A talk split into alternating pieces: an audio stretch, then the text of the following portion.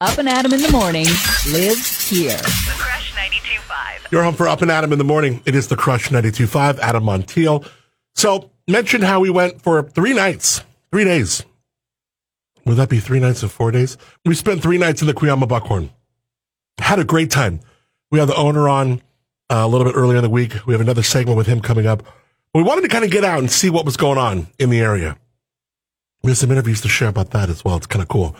One gentleman, Steve Gliessman, met him and his wife, Robbie, who they have a dry farm situation off the grid. They're growing some really interesting stuff, including olives, wine. They're doing it all. Doing it all off the grid. Really interesting. Check this out.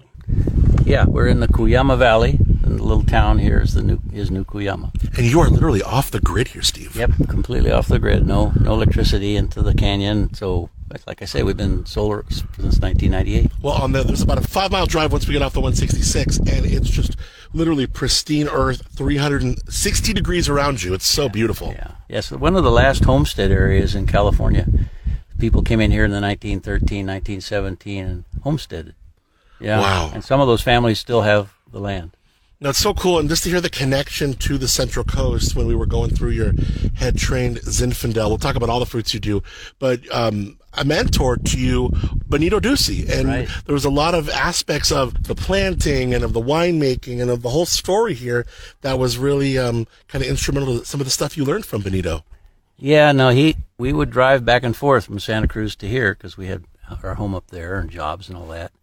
But uh, we'd see his vineyard, and Robbie kept saying, "Well, there's the little farmhouse down there. Just go in there and talk to him." And I said, "No, I don't want to bother him. I don't want to bother him." So once she finally convinced me to take down his his postal address off his mailbox, and I sent a little note saying, "Could we stop in and talk to you?" And he sends back this little handwritten note, "Sure, stop in any stop in any time." And from then on, every time we went back and forth, we'd stop in and spend some time with him, and uh, asking questions and working with him in the field, and just really learning what he had grown up doing, you know, and uh, and adapting it to our little place here. So, how many acres do we got here? What are we planting, and what were some of those tenets that you learned from Benito Dusi? We have 20 acres here altogether, but only five acres is in grapes and olives, head trained, dry farmed, organically grown. So uh, the thing that Benito really, really sort of trained us to do, I guess, you know, or gave us ideas of what to do, was just around the whole idea of working with nature, working with the rainfall, or working with the seasons, you know, kind of making it all sort of in balance. And, and he just, and, it, and also make it a work of art, because what he did with his vineyards there are beautiful. you were an agroecology professor, mm-hmm. and it kind of all fell into what you and Robbie and are doing here. It's so cool. Yeah, no, we. I've always sort of felt, you know, if I can't do it, how can I teach it? So Yeah. But we love to farm. We always have, and I've farmed elsewhere and other kinds of crops, and actually, for a while, grew dry farm tomatoes in Santa Cruz County. So we're doing um, a few different varietals of wine. Of course, we've heard of Shiraz. We tasted your wines, fantastic. Loved the Zinfandel. Uh, we got a couple dry farm Zins that we tasted. But you have this uh, Pedro Jimenez Yes. and some other stuff that's very interesting. Talk about them. yeah, the Pedro Jimenez is a white grape from southern Spain, from Andalusia, that's used to make sherry. And I saw it there one time being grown on these dry, hot hillsides, terrible soils, head trained, just like ours. And, you know, we never thought we'd be able to find a white grape that we could grow under these extreme conditions. Well, seeing those told me we could. And we, we got some cuttings that we've been able to turn into an acre's worth. And it produces this most wonderful dry mineral, minerality in, in the, in the finish and a body to the white that's just really unusual. And what uh, we were so taken by, you do about a day of skin contact, Mm-hmm. get a little bit of those white phenols, some of that mouth feel. That's really neat too. Yeah. And that mouth feel just fills the mouth, wraps around the tongue, stays in the mouth.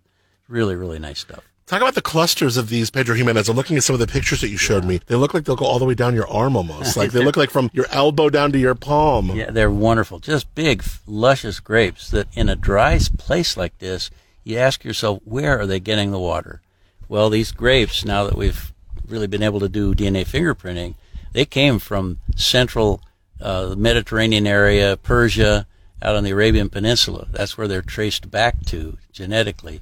And it explains why they do so well under these hot, dry conditions. Have you been, you know, I know you had Moved here a little while ago. We took that out. We have a few things here. Are, are there been other, some other varietals that you thought of playing with here or maybe Yeah. wanted to get into? Yeah, actually, I have uh, got cuttings off of Santa Cruz Island from the old vineyards that were planted out there in the 1880s, and it was there were just a few plants that survived the, the abandonment after Prohibition, and uh, I found a big, giant trunk, must have been you know six inches, eight inches across, grown up in a willow tree down in the draw, and I made some cuttings of it. and It turned out to be an old mission grape. Really? Yeah. That's so cool. That how old school is that? Yeah, and so we now have a good number of them, and uh, you know they're halfway between a red and a white grape, and they have really high sugar content. Well, we throw them into our rosé. Just Okay. a little touch. Oh, so you make a rosé too? Yes, we do. And you do that with what the secondary uh, Zin Yeah, the growths? or- secondary's in primarily, but we would always throw a little of the Mourvèdre in, and now the Mission we throw in as well. the voice of Steve Gliessman of Condor's Hope in the New Cuyama Valley. Really interesting situation he's got going on. We'll uh, revisit with him coming up in just a second. It's Up and Adam in the morning. It's the Crush 92.5. Your home for Up and Adam in the morning. It is the Crush 92.5. Continuing with our conversation with Condor's Hope. They are a winery off the grid, dry farmed vineyard in the Cuyama Valley. We met Robbie and uh, her partner, uh, Steve here, and just chatting about uh, the winery itself. Now, Yeah. you said we're about a 500 cases here and um, 100% direct to consumer, with besides a little exception of what we give to the Buckhorn, Right. which we're staying at the Buckhorn. What a cool spot! It is a nice spot. And they've been wonderful in terms of promoting local farms and local businesses that have to do with agriculture.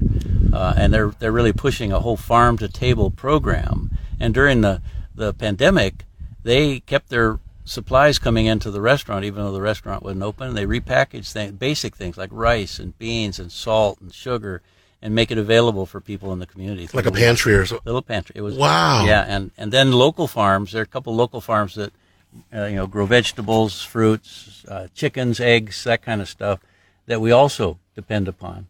And so we're the we're the wine olive oil side of all that, developing a local food system here in the Cuyama.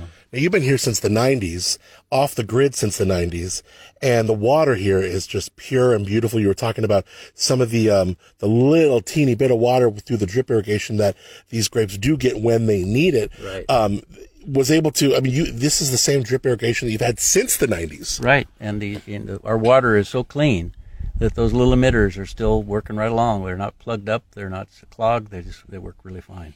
What are you seeing of late as far as the evolution of you know, the Cuyama Valley? I mean, obviously it's cool. The Buckhorn is doing what they're doing. It's got this, you know, old school motor lodge with this mm-hmm. mid-century modern feel with a new vibe to it. That's done in a classy way. It's very comfortable, and I mean, I think you could be seeing this kind of re this resurgence of of this area. Yes, and really focused on what this area is as a as a unique location in California. And so all of the things that the Buckhorn promotes and people in the community are beginning to development is is a local not just food system but a local enterprise. You know, when you think about the things that that can happen in a little valley like this with maybe 3 or 4,000 people at the most. Right. The name of the brand is called uh, Condor's Hope. Where did the name come from? When we first started planting back in 1995, they had just started releasing the captive bred California condor back to the wild, and one of the first release sites was just a few miles to the east of us, and they'd actually fly over while we were doing some of the initial planting, and it kind of gave us the name for the for the vineyard, the idea of Condor's Hope, thinking if there's hope for the condor, there's hope for us. I like that a lot, Steve. Uh, Steve and Robbie are here, and you'll do tastings for people all the time, yeah? Whenever we hear, we do tastings just by appointment, and uh, you know you can get on on the web web at uh, condorshope.com. You know, I remember being a kid and hearing all about the California condor and the conservation and all the efforts they were doing. Uh, where does the California condor, do you know where it sits now? I mean, is it fine? Well, it's back up from zero in the wild to over, I think last number I heard just a couple weeks ago is 537 birds in the wild now. And they're nesting, they're laying eggs, they're raising young, you know, but they're not out of the woods yet because, uh, you know, habitat's been so changed and so disturbed. And also the big issue that they face is lead, lead poisoning in the, in the dead things they eat that gets into them and the smallest amount of lead will, will take them under. Before we wrap, let's talk about the soil here. We're walking down your head trained vineyards and down the rows, 10 by 10 spacing that you got from Benito Dusi, right? Yeah. yep. Um, this, it's a real sandy, beautiful it's a, soils. It's a nice sandy loam. It does have a nice enough content of clay that it'll hold water and hold organic matter very nicely. And it works up nicely with just a little bit of rainfall. We can get on this soil within a day or two after a rainfall if, and uh, start working it. It's so so easy to work, and it and it's porous. It lets the roots go really deep after the water, and that's our that's Drains good. yeah, drains well, but holds water too. Yeah, right. That's Interesting. Things. And like I said, about half of that space in there in a, in, a, in the soil is where the water is. Yeah, you made that great analogy of like picturing like a big jar of uh, marbles. right. And in between the marbles, there's all that space. Yes. That's just like a soil, and that space, when it rains, fills with water. Yeah. And the secret of a dry farm system is to not let that water evaporate back to the air in the summertime when we when we don't get any rain, and instead cultivate and create a dry layer of soil that I call a dust mulch that actually seals that moisture in. It's a mulch of soil on top of the wet soil below. And you were saying in some of these years, you can actually, with your hand, dig about six, seven inches in, and you will feel that ultimate moistness that soil. It's still there, right? Even in a hot, dry summer of the Cuyama Valley. Yeah. Well, it was so much fun to meet you, to walk through the vineyards with you. I really encourage people who are listening to come and, and check out what Robbie and Steve got going on. Condor's Hope. We tasted, we, we took a couple bottles home of the Pedro Jimenez, uh, the Zin, the Shiraz. Also, I'm not a big olive person. She loved the olives. I can't wait to get a bottle of your olive oil. It's in the doing box. It's in the box. You're doing a lot here. Yep, it uh, it's our it's been our passion for 25 years. Yeah. we, we really love doing what we're doing and It's really love cool. sharing it with folks. yeah, thanks for taking the time to meet with us here. I really enjoyed meeting you, Steve. Meeting you too, Adam. CondorsHope.com. We're at Condors Ranch in the Cuyama Valley. Up and Adam in the morning. With Adam Montiel. Weekday mornings, 6 to 10 a.m. The Crush 92.5, the perfect blend.